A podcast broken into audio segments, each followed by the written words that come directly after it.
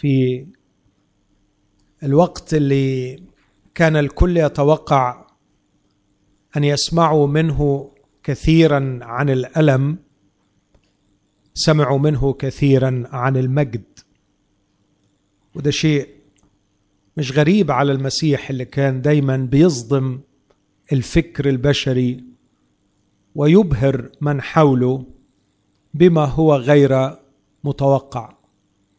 فالرب يسوع يتكلم في الثلاث أصحاحات 11 و12 و13 وهو يقترب من الصليب في الأسبوع الأخير بل في الليلة الأخيرة نراه يتحدث عن المجد.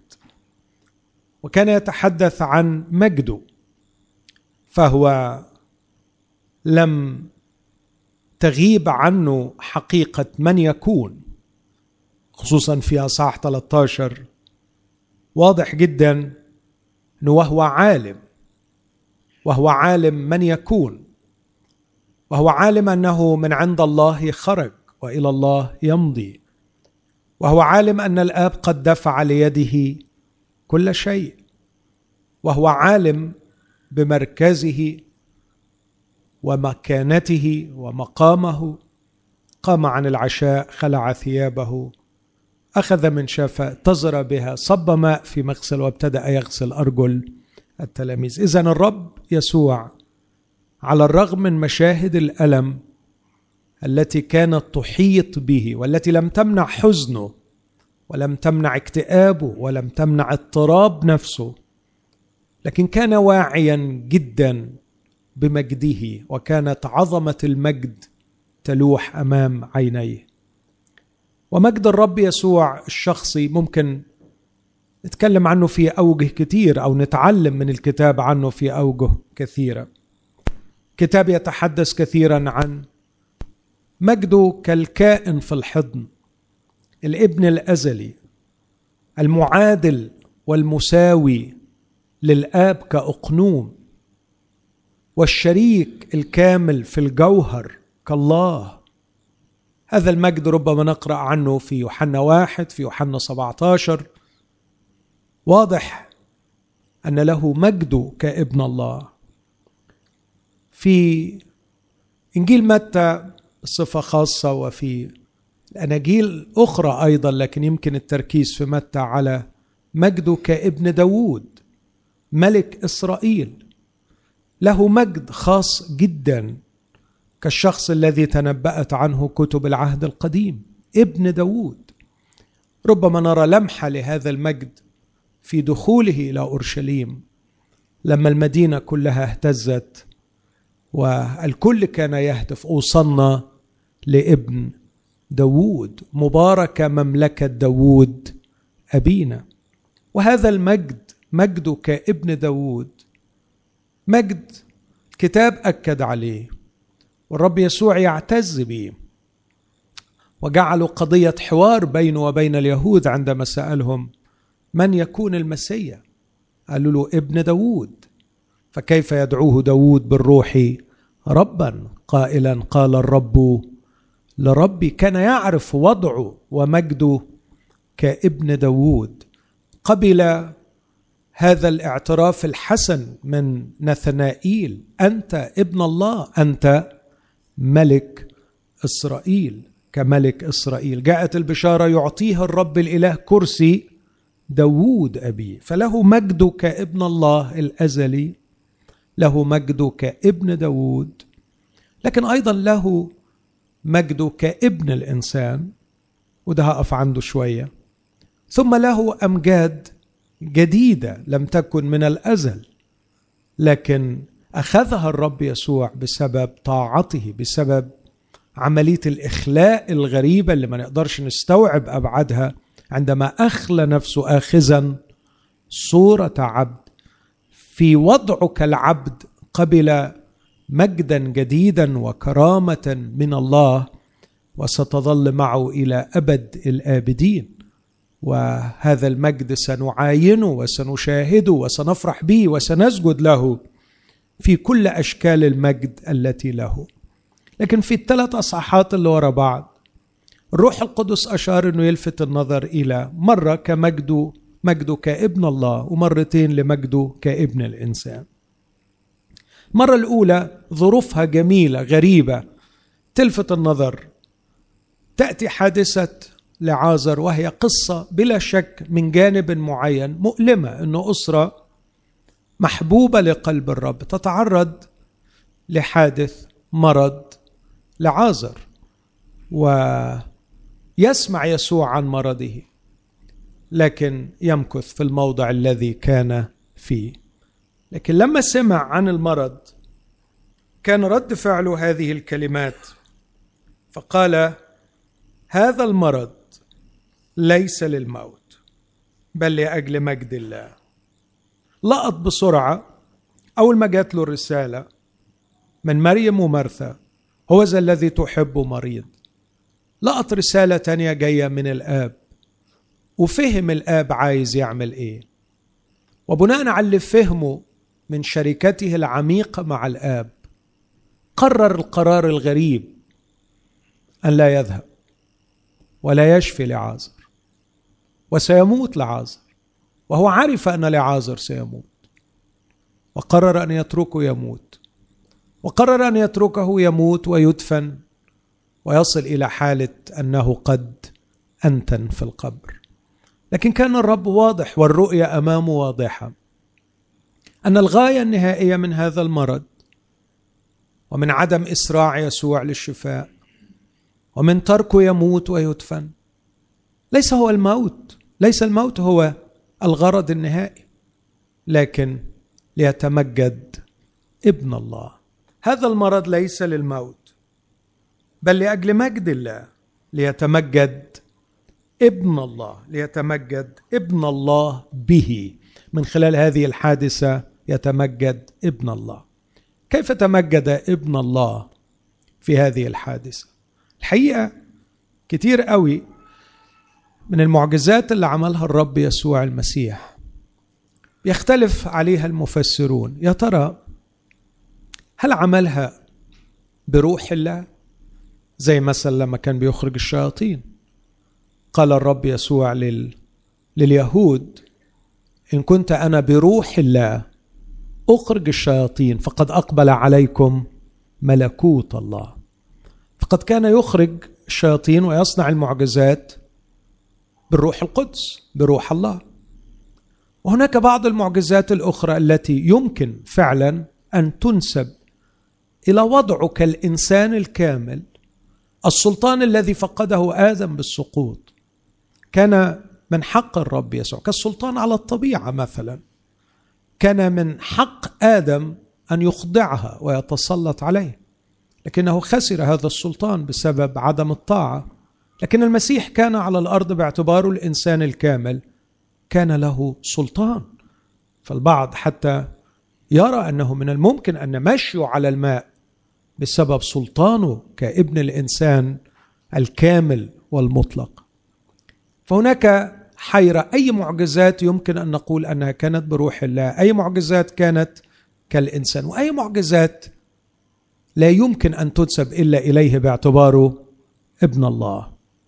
لكن الحقيقة إذا احترنا من جهة كثير من المعجزات مش ممكن نحتار من جهة معجزة إقامة لعازر. قبل ما يقيم لعازر ربما بالمرة مش الوحيدة لكن فريدة اللي كشف فيها الرب يسوع عن لاهوته كما لم يكشف من قبل. في يوحنا عشرة تكلم المسيح كلمات كثيرة جدا. من أروع الأصحاحات التي يتبرهن فيها لاهوت المسيح. من هو المسيح؟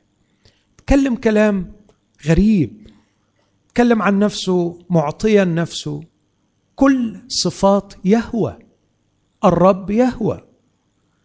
اليهود عارفين كويس قوي قوي قوي وبيفتخروا وبيتغنوا أن يهوى هو الراعي وده اللي عزاهم وشجعهم. ده اللي داوود تغنى عنه الرب راعي. الرب هنا يهوى يهوى هو الراعي. النبوات المعزية في إشاعية أربعين إن يهوى هيجيلك يا إسرائيل هيجيلك يا صهيون. الخبر الرائع اللي ترفع مبشرة صهيون صوتها وتعلنه أنه هو ذا الرب راعيك كراع يرعى قطيعه بذراعه يجمع الحملان.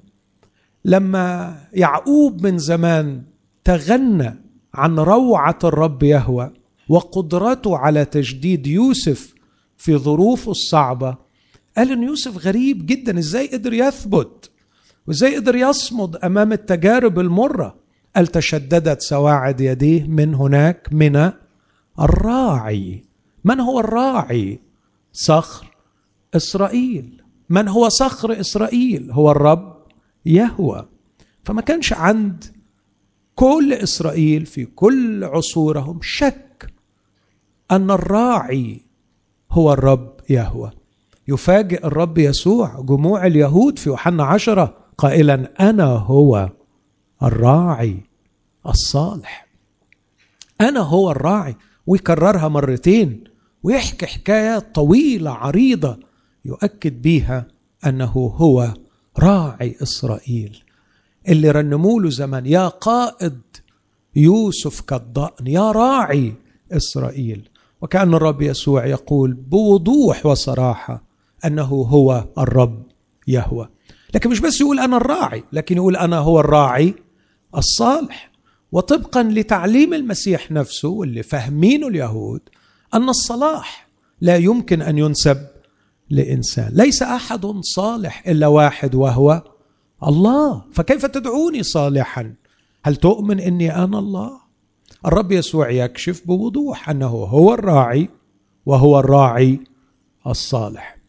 ثم يكشف أكثر عن لاهوته في العبارات الاخيره خرافي تسمع صوتي. تكلم عن إسرائيل كخرافه.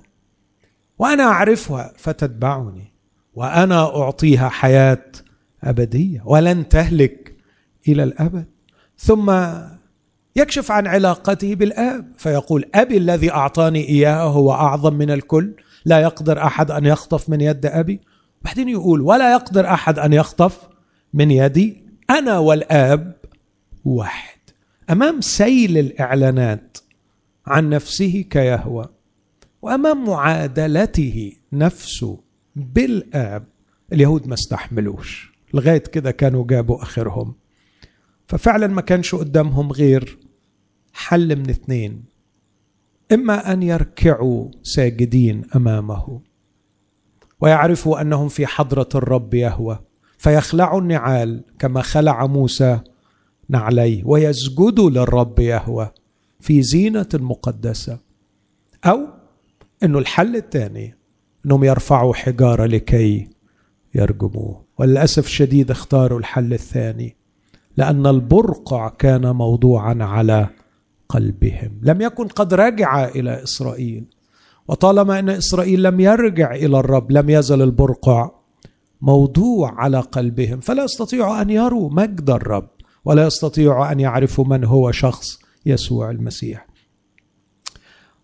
والرب يسوع اجتاز مرة لكن كان لابد من فعل شيء يؤكد صحة ادعائه الخطير أنه هو الرب يهوى معطي الحياة.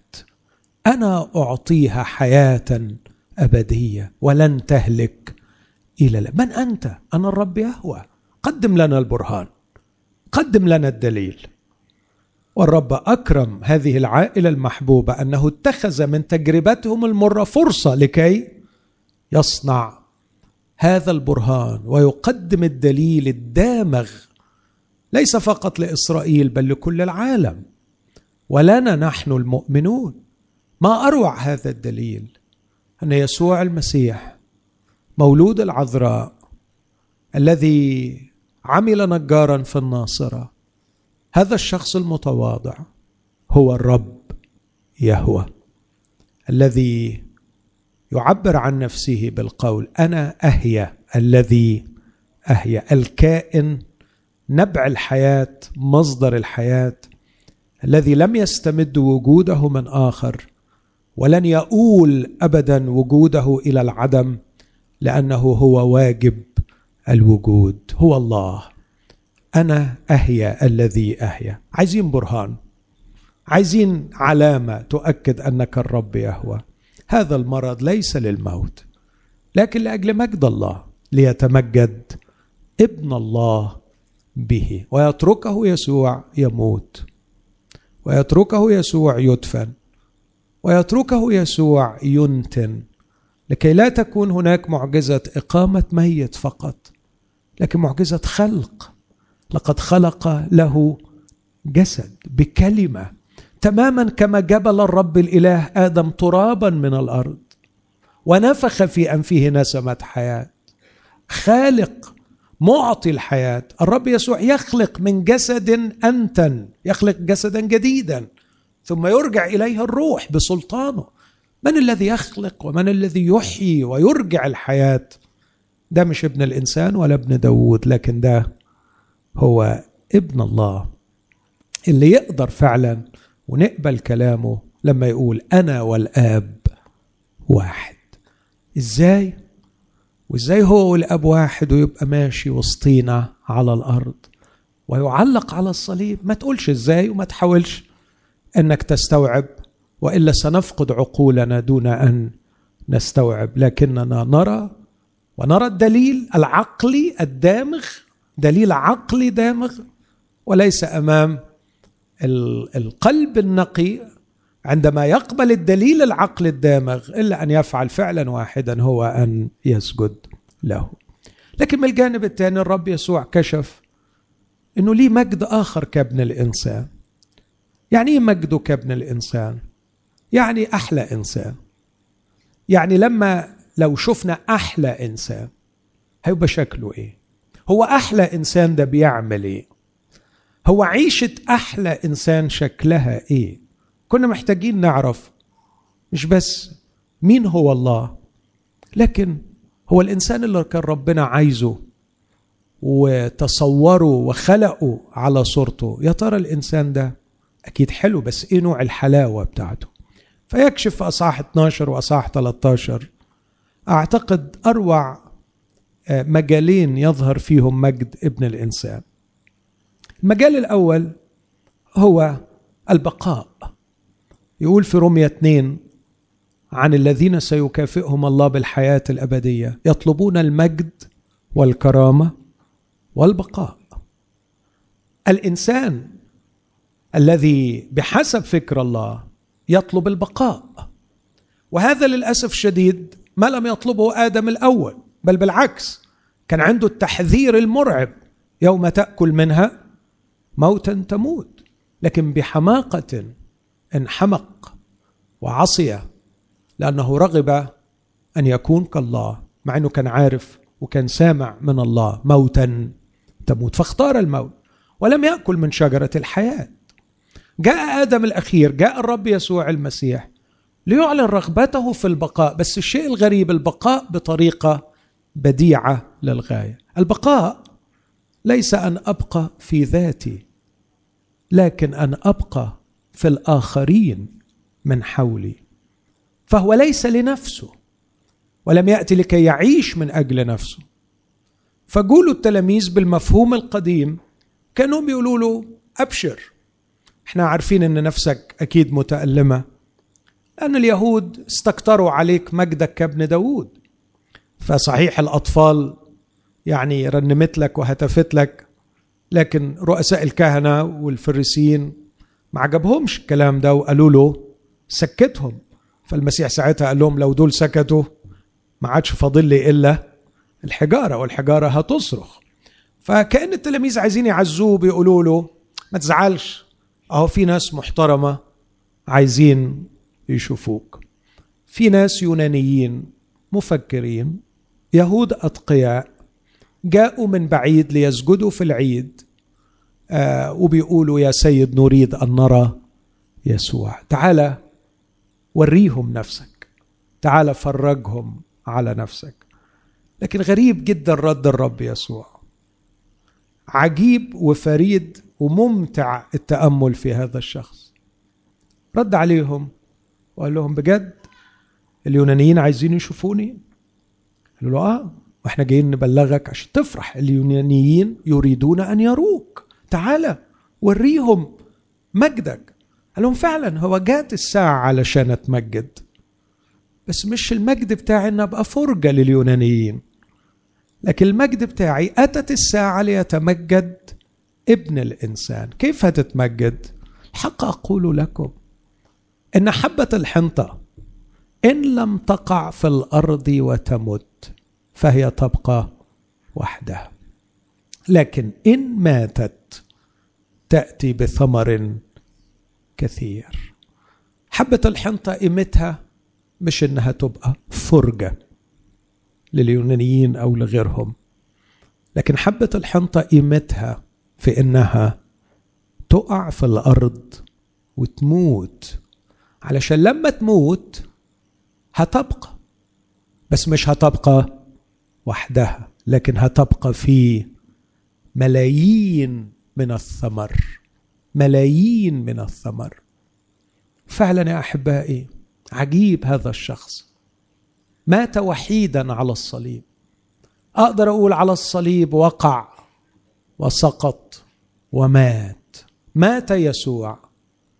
ماتت حبة الحنطة في ذلك الظلام المرعب. مات يسوع. صرخ بصوت عظيم وأسلم الروح. ماتت حبة الحنطة. تمزقت. انشقت قشرتها.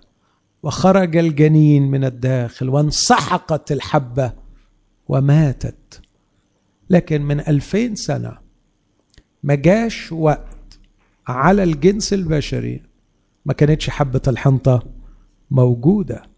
في ألاف وملايين المؤمنين في كل بقاع الأرض. منين ما يوجد مؤمن تقدر تشوف فيه المسيح. المسيح موجود المسيح بقي المسيح لم يطويه القبر والحجر الكبير المدحرج لكنه خرج خرج لا ليبقى وحده لكن بقي في ملايين المؤمنين. قرون وراء قرون وراء قرون في كل بقاع الأرض لم تحرم الأرض من يسوع الباقي في أشخاص أعضاء جسمه لحمه وعظامه. هذا هو مجد ابن الإنسان. الإنسان الحلو هو اللي ما يعيش من أجل نفسه. الإنسان الحلو هو اللي بيتفني علشان الآخرون يبقوا لكي يبقى ويستمر ويوجد وهذا هو الوجود الحقيقي إنه لا أن ينحصر على نفسه وينكفئ على نفسه فيموت يموت موتا هو موت العدم. لكن الإنسان الحقيقي بيموت موت الإفناء وليس موت العدم الإفناء الذي يجعله يبقى في كثيرين. لكن في اصحاح 13 برضه مجده كابن الإنسان. الإنسان الحلو بيعمل إيه؟ مش بس بيعمل من أجل الآخرين في اتجاه أفقي لكن في اتجاه رأسي. منظر تاني جميل قوي في الوقت ده مش في يونانيين جايين عايزين يشوفوا يسوع لكن يهوذا خرج لكي يسلم يسوع. فذاك لما أخذ اللقمة خرج. ولما خرج وكان ليلا يقول الكتاب قال يسوع فلما خرج قال يسوع الآن تمجد ابن الإنسان. غريبة قوي غريبة فعلا. زي ما قلت في البداية الرب يسوع كان دايما يصدم غير متوقع. الآن تمجد ابن الإنسان. لما يهوذا يقول آه لأنه الحقيقة خروج يهوذا هو رفع الستار عن الفصل الأخير في هذه القصة المرعبة. بخروج يهوذا ستبدأ المهزلة. سيبدأ يهوذا نقدر نقول يطلق الشرارة شرارة مهزلة التاريخ. هتبدأ الخيانة وبعد الخيانة هيجي الإنكار. وبعد الخيانة من الصديق والإنكار من الحبيب. سيأتي دور الأشرار ليفعلوا كل ما سبقت يدك ومشورتك أن يكون. يفعلوا كل شر. يحرث الحراث على ظهره ويطولوا أتلامهم. يتكلم فيه الجالسون في الباب وأغاني شراب المسكر. رفع الستار أو أطلقت الإشارة لبدء فصول أكبر مهزلة عرفها العالم ورآها الجنس البشري. بس الغريب وغير المتوقع جدا إنه عندما يرفع الستار لتبدأ فصول المأساة يقول يسوع الآن تمجد ابن الإنسان. إيه الجمال ده؟ أين المجد في هذا؟ مجد طاعته لله. وطاعة الله لا تظهر وتتبرهن في الظروف الجيدة. سهل جدا الواحد يطيع ربنا لما تكون كل الظروف سهلة. لكن ربنا كأنه عمل له اتعس ظروف ممكن تتعمل لإنسان ويمتحن فيها. يعني أين امتحنت طاعة إبراهيم؟ ما امتحنتش طاعة إبراهيم عندما أكرمه الرب وأعطاه غنما وبقرا وحميرا وجمالا لكن أمتحنت على جبل المريا. أطاع. امتحنت عندما دعي أن يخرج. وأين امتحنت طاعة يسوع المسيح. امتحنت عند الصليب. اتنصبت اتنصبت اللي أقدر أقول الحلبة لكي يمتحن المسيح. وكان عارف صعوبة الامتحان بس كان عارف إنه هينجح. الآن تمجد ابن الإنسان. وتمجد الله فيه فالقضية ليست أن تأتي حبة الحنطة بكثيرين لكن أن الله يتمجد بأن يوجد إنسان أطاعه حتى الموت موت الصليب. لكنه أكمل قال وإن كان الله قد تمجد فيه فالله سيمجده في ذاته أو عند ذاته وسيمجده سريعا بالقيامة من الأموات سيقيمه. والحقيقة جانب من جوانب القيامة هو نقدر نقول افتخار الله وفرح الله وإعلان الله نجاح هذا الإنسان. وده الجانب اللي بطرس كان بيشير إليه بيقول ما كانش ممكن كانش ممكن إنه يمسك من الموت لأن النبوة بتقول لن تترك نفسي في الهاوية ولن تدع تقيك. يرى فس لأنه ده التقي اللي لازم الله يشهد لتقواه. سمع له من أجل تقواه سمع له بأنه أقاموا من الأموات. أقاموا من الأموات ليه؟ من أجل تقوى. ما هي التقوى؟ أنه أطاع حتى الموت موت الصليب. يبقى مين هو الإنسان الحلو؟ الإنسان الحلو هو اللي يطيع ربنا. يطيعه في كل الظروف وفي أوحش الظروف. والإنسان الحلو هو اللي ما بيعيش لأجل نفسه. لكن حاطط قدامه حاجة واحدة إنه لا يفنى أن يبقى. وعلشان الواحد يبقى لازم تبقى في الآخرين. مفيش بقاء في الفراغ. مفيش بقاء في الفراغ لكن البقاء في آخرين. بعد ما تمشي من الدنيا دي يبقى في حتة منك في كل بني آدم حواليك. ولو انت مش باقي في اللي حواليك انت مت انت عدم. لكن إذا كنت تبقى في الآخرين فهذا هو مجد الإنسان الحقيقي. رب يدينا نعمة لكي نطيعه ولكي نفنى لكي نبقى. فنكون فعلا تلاميذ السيد اللي علمنا وقال من يحب نفسه يهلكها ومن يهلك نفسه من اجلي يجدها. له السجود والمجد والكرامة في كل أشكال أمجاده إلى الأبد.